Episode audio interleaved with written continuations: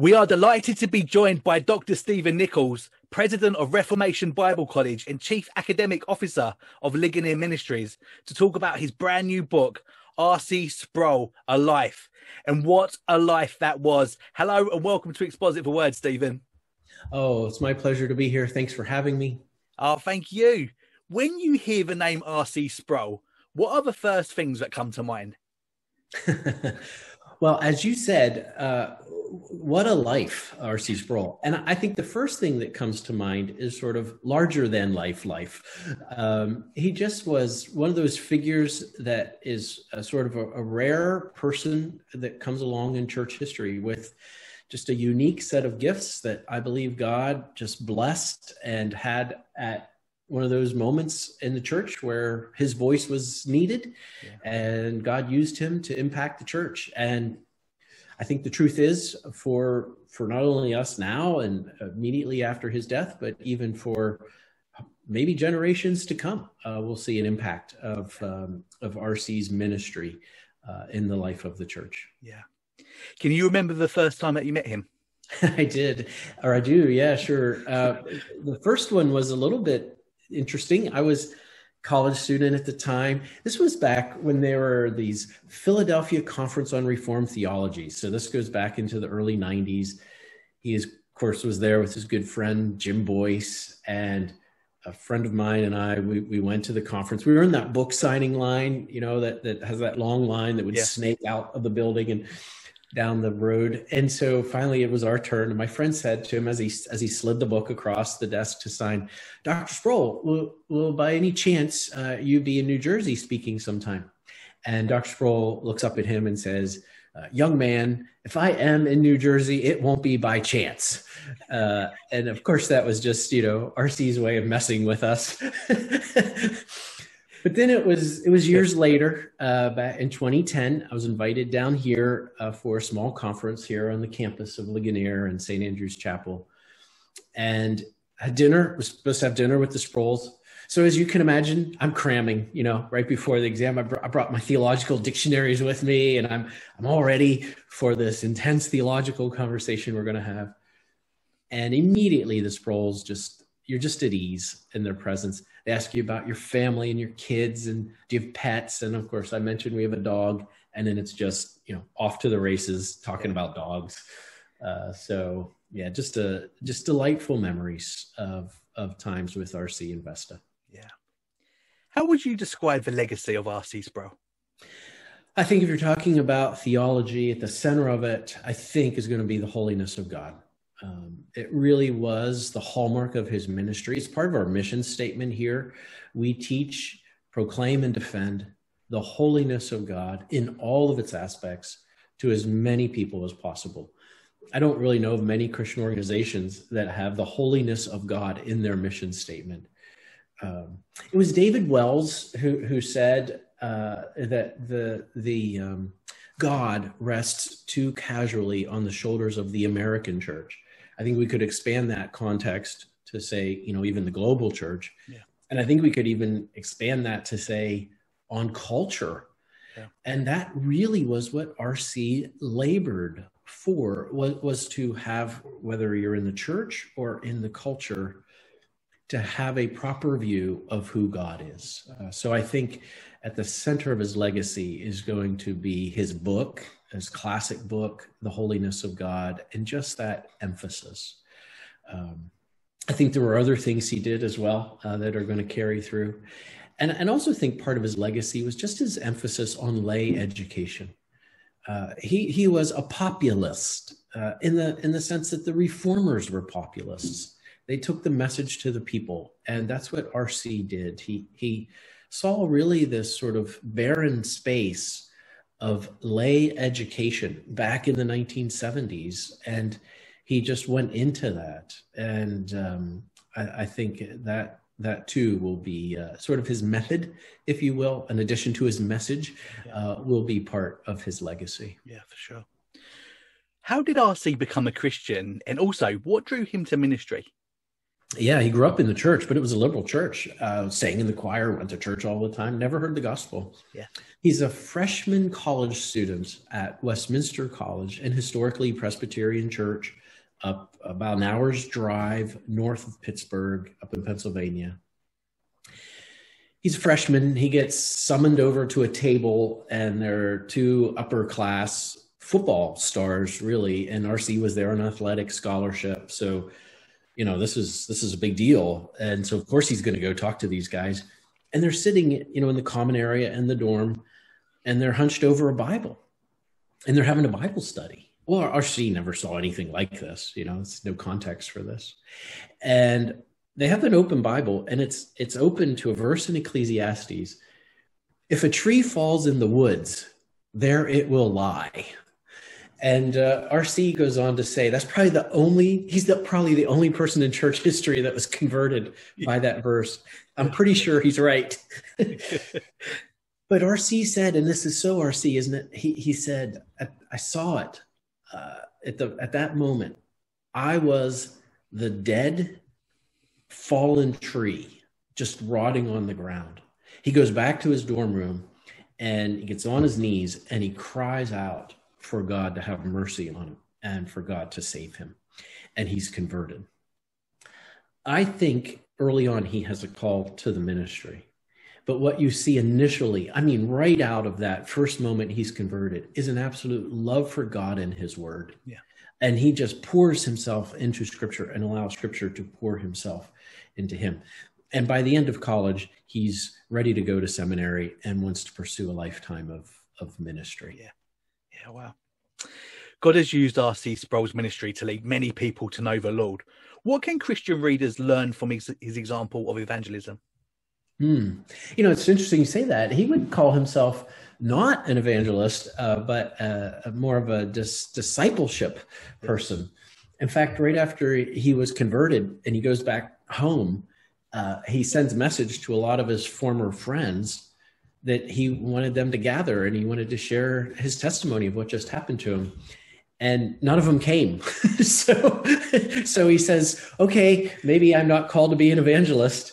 Um, but i but i think what what we can learn is this. There are three fundamental questions or three fundamental issues that we are talking about when we are talking about the gospel. Who is god? Who am i? And in light of that who is my substitute? Yeah. So, who is God? Well, of course, He's holy. And who am I? I'm a sinner. Uh, it, this is this is RC he said this all the time. Even the smallest sin is worthy of damnation because even what we would call the smallest sin is cosmic treason. Yeah. Rebellion against the holy God. So let's not compare ourselves to our neighbor or let's not think we're pretty good. Let's compare ourselves to the standard of God's holiness. So, who is God? Who am I? And when we realize that, this is the prophet Isaiah in Isaiah chapter 6. Woe is me. Yeah. And, and he needs his lips, his unholy lips, purged yeah. by an external force, right? By an alien force. And so here we are unrighteous and we need an alien outside of us righteousness and that is our substitute the god man jesus christ so that that's the gospel and that message resonates with people because that's who we truly are and that's who god is so yeah. so as you think about sharing the faith and as you think about sharing the gospel it really does come back to those three things yeah. and just in a, in a way of just helping people come to grips with those life or death questions yeah. that, that they must answer. Yeah. You write a lot about Sproul's marriage to his wife, Vesta. In what ways is their marriage an example to other married couples who serve in ministry together? Yeah, it's a great story of faithfulness, isn't it? And how people love to throw into our faces the story of, uh, of unfaithfulness and how they grab the headlines but here's the, you know, the, I, saw this. I knew it because I saw RC and Vesta, but as I did the biography, I, I really got to see it even more. The story of RC is a love story. It's a love story between RC and Vesta. They met for the first time when he is in the first grade and she is in the second grade. Uh, they get engaged right at as RC begins college. They're married before his senior year, and she had just graduated. It was a lifetime of true partnership. Uh, RC and Vesta. One of the things people probably don't realize is that the third book that RC wrote was a book called Discovering the Intimate Marriage. Um, and uh, it's just a beautiful love story, uh, the love story of RC and Vesta. And I, I, think what we have to learn from it is just the, the beauty of faithfulness in marriage. Um, and if you don't know, I, I, imagine a lot of people don't know about that book by RC. It's still in print today, The Intimate Marriage. And uh, he puts in there all kinds of stories, you know, about how uh, how he wanted Vesta to buy him a set of golf clubs for Christmas. And when she didn't, he was disappointed. so, you know, you, you, see the whole picture in there uh, with RC and Vesta. Yeah. Uh, but it, yeah, what a, what a testimony of faithfulness. I know you got to spend a lot of time with Vesta, and I've heard you speak recently that you've missed not having the opportunity to spend as much time when you was doing your research. How how is Vesta doing today? Yeah, she's doing great. Uh, she's in the office every day. Uh, she's with us for Ligonier events and uh, she's very much involved in the life of the ministry and she's doing very well she misses him of course and she talks about that but she's she's of course so happy for him uh, that he is in heaven and uh, she she just she clings to the theology uh, that uh, he taught her and just rests in a good and sovereign god Yeah. Sproul had many friends within evangelical circles. How did those relationships further his impact? Yeah, sure. I had friendships uh, with, we go back to Jim Boice. I mentioned him. This is James Montgomery Boice, pastor of 10th Presbyterian Church. They met early on, right when Boyce first got to 10th in the late 60s, uh, and were just foxhole buddies through the inerrancy issues of 1970s and part of the Chicago Statement on Inerrancy together. Uh, they were together through, and we'll probably get into this, the Evangelicals and Catholics Together controversy in 1994. Uh, and then I put in the book because I just had to the touching letter that RC wrote to Jim when RC learned of Jim's cancer diagnosis. And it took Jim very quickly but RC wrote a beautiful letter, and it, he's sort of teasing Jim in one little moment of it, and then all of a sudden RC just stops and he writes, "I love you, Jim." And it's just a, a great insight, I think, for us. You know, we see these platform figures up there, uh, but they there's genuine friendships. Yeah. There's also the friendship with MacArthur, and this I love because they're so different theologically. Uh, but RC called MacArthur Boris, and uh, that goes back to the former premier of the Soviet Union, Boris, who, who was seen often, you know, in a tank going down the streets of Moscow. And so RC would say, That's you, John. You're Boris in the tank. And I remember, you know, John recently just said that, uh, you know, he misses RC for a lot of reasons, but he misses him the most because there's no one around to call him Boris yeah. anymore. so those those friendships meant a lot yeah. to RC. Very meaningful to him. Yeah. Something that's exploded in recent years, and maybe RC wouldn't have had as much visibility of this when he was with us, is with the explosion of the internet, things like the prosperity gospel and mm. Christian TV, and just how prominent that is as the Christ, you know, the public face of Christianity in many parts today. What do you think RC would have made of that? Oh, he talked about it often. He would hear these prosperity gospel preachers, and he said, "Listen, if you want to study in in heresy, if you want a, a study of heresy throughout church history, all you have to do is turn on Christian television between the hours of 10 p.m. and 4 a.m., or all you have to do is go out onto the internet." And within the course of a couple hours, you will hear every single heresy that has ever been put forth in church history one of the things that bothered RC the most was bad theology and the way bad theology could just ricochet through the church yeah. and just be horrific in its consequences for the people of God. So he was very concerned to counter all of this bad theology with good theology. You know, at the end of his life, I think one of the things that RC loved the most was just the way Ligonier was having a global reach the the stories he would hear of the the success of the church in Asia and in Africa and in South America below the equator. He just loved to hear about how there's potentially a new reformation taking place in some of these places. So yeah, he was very tuned in yeah. to what was happening, very concerned about what was happening, and wanted to use all these resources to counterpunch this yeah. uh, with uh, orthodox uh, yeah. theology. Yeah. You wrote this brilliant book from a position of already knowing RC really well. I'm really interested. What what surprised you in the process of writing it that you, you know through your research? What stories surprised yeah. you or did you enjoy the most? I think one of the things I enjoyed the most was just digging into the early years. You know, we we know RC through his teaching series and his platform ministry and his books from the mid 80s, 90s, zeros. Some people are even discovering RC for the first time after his death. I was interested in that time of his conversion, 1957, to the early years of the study center, 1970, you know, a good dozen years there of that foundation. And, you know, you, you knew it. He would stand up and teach without notes, but you knew there was preparation behind yeah. that and to go back in I, I, had access to his library and his books with all his margin notes. I had access to his personal notebooks where he would just write out page after page of notes on topics. And you could see him. There he is with his feet under the desk his open bible his open book his open notebook pen in hand just building that foundation. Mm-hmm. and i just love to see that and how God then blessed that with this edifice of a ministry that was built on top of that foundation. I would say, you know, let that be an encouragement to to you out there that are listening to this, to to just be faithful in building that foundation and shoring up, you know, your knowledge of God because God will use that and will use that to have a ministry impact on other people.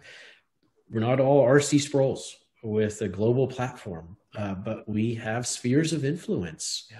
And um, as we invest in building in that foundation, then we'll see God bless in our lives. So it was it was just fun to see that foundation and um, see sort of RC's sweat and labor yeah. Uh, in those early years. Yeah.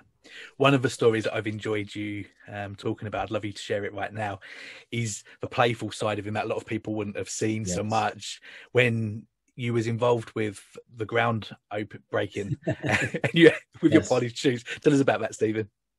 So uh, I, I love his playfulness, and the thing about RC is not only could he tease, but he also enjoyed being teased. So not everybody, you know, likes. It's not always a two way street, yeah, right? Yeah. But this one in particular was our dedication for a new building here. This was uh, spring of 2017 and we got RC uh, a construction helmet. You know, of course, it was a Steelers Pittsburgh Steelers construction yeah. helmet. And uh, I had cut out a piece of the sod and and told RC that when we get out there, I'll use my foot. I'll sort of point to it. And he had the golden shovel, of course. And so he he digs up the piece of sod. Well, now he's got the sod on the shovel, and I'm standing next to him, and I'm in my black suit with my shiny black dress shoes, and RC looks at me, looks at the shovel, looks at my shoes, has a little wink in his eye, and of course, tosses the, just sort of flicks the sod piece, lands right in front of my shoes, and a little bit of dirt and sand just, you know, sprinkles up onto my dress shoes. And um, that that's the side of RC we just loved. Yeah. Uh, he just was playful and full of life. Yeah, brilliant you mentioned earlier on um, his relationship and his involvement with things, and, and his obviously his opinions with things like Catholics Together. What were some of the more controversial things that RC got involved with? That was a significant one. So we're back to 1994. This is the document Evangelicals and Catholics Together. On the evangelical side, a significant architect of it was his close friend, Chuck Colson. They were friends since the mid to late 70s. Uh, they were on each other's boards. Um, and they would frequently vacation together, the Sprouls and the Colsons. And out comes this document, Evangelicals and Catholics Together. Yeah. And it was also signed by another very close friend of RC's, J.I. Packer. They go back to 1973. But RC was on the other side of that document and felt like there was a significant issue here that the doctrine of justification and specifically the doctrine of imputation was set aside in this discussion of evangelicals and Catholics and being able to come together. RC thought this doctrine was essential to the gospel and therefore essential to evangelical identity. Siding with him was John MacArthur and also D. James Kennedy and uh, also a young Mike Horton. And of course, on the other side was Packer and Chuck Colson, and also um, not as uh, close as friend to his, but a friend of his, Bill Bright with Campus Crusade. And so uh, this was a tough moment in RC's life. He, he talked about it often. Vesta spoke of it as the hardest moment in RC's life. Mm-hmm. And it grieved him, uh, this difference in this controversy. But he believed and he really sought to bring clarity to issues of significance that impacted the church. And, and that's what he wanted to do there. He didn't want to go in there to just stir up the pot and create controversy and make things difficult and be sort of a conflictual individual. Yeah. Uh, but it but it did cause conflict and it did cause a rift in friendships that mattered to him and uh, that that was a hard moment for yeah. RC, no doubt. Yeah. How did RC deal with his fame? So there's this is what I love about RC. He loved people and uh, didn't matter uh, who you were. He was not a respecter of persons. I, I think, and I saw this. I, I, saw this in the way. You know, I, I remember being with him at one event, and there was a billionaire uh, that was at that event, and the billionaire just really wanted to meet RC and looked forward to it, and you know, made the arrangement, and he meets RC but it it just it was not a you know our he spent time he was gracious he was kind and photograph is taken hands are shaken or maybe we are doing fist bumps then. And and you know it was rc was very respectful and kind. Um, then you know we're leaving that room and we're headed out uh, to the venue and here's a family with a kid and the kid wants to meet rc and just wants to tell rc thank you for one of RC's children's books. And what does RC do? He stops, he, he greets the kid, he gives him a big smile, he says, What's your name? He takes a photograph and then he goes on. And I thought, you know, that that's that's what it is. Um, he just respected people and appreciated people and cared about people. And um, I don't I don't think he let all these things um, get to his head or let them um, dissuade him or distract him. Yeah. What influence has R.C. Sproul had on your life personally? Oh, it's an example of faithfulness. Um, you know, just faithfulness, theological fidelity, mission fidelity, uh, life integrity fidelity. Uh, his boldness and, and courage and conviction. You know, this is what RC loved about the reformers. It, it wasn't just their message, it was the boldness with which they proclaimed the message. Uh, I, I, think what we were just talking about, uh, he had an abiding sense of respect for people and a sense of their dignity. And uh, I, I, would love for that to also be a, a mark for me. Um, but I, I, think in the end, uh, the, the thing I loved about RC was the focus on things that matter. Um, and just that that singular purpose of focusing on things that matter. You know, he would often uh, express the idea that the most timely is the timeless.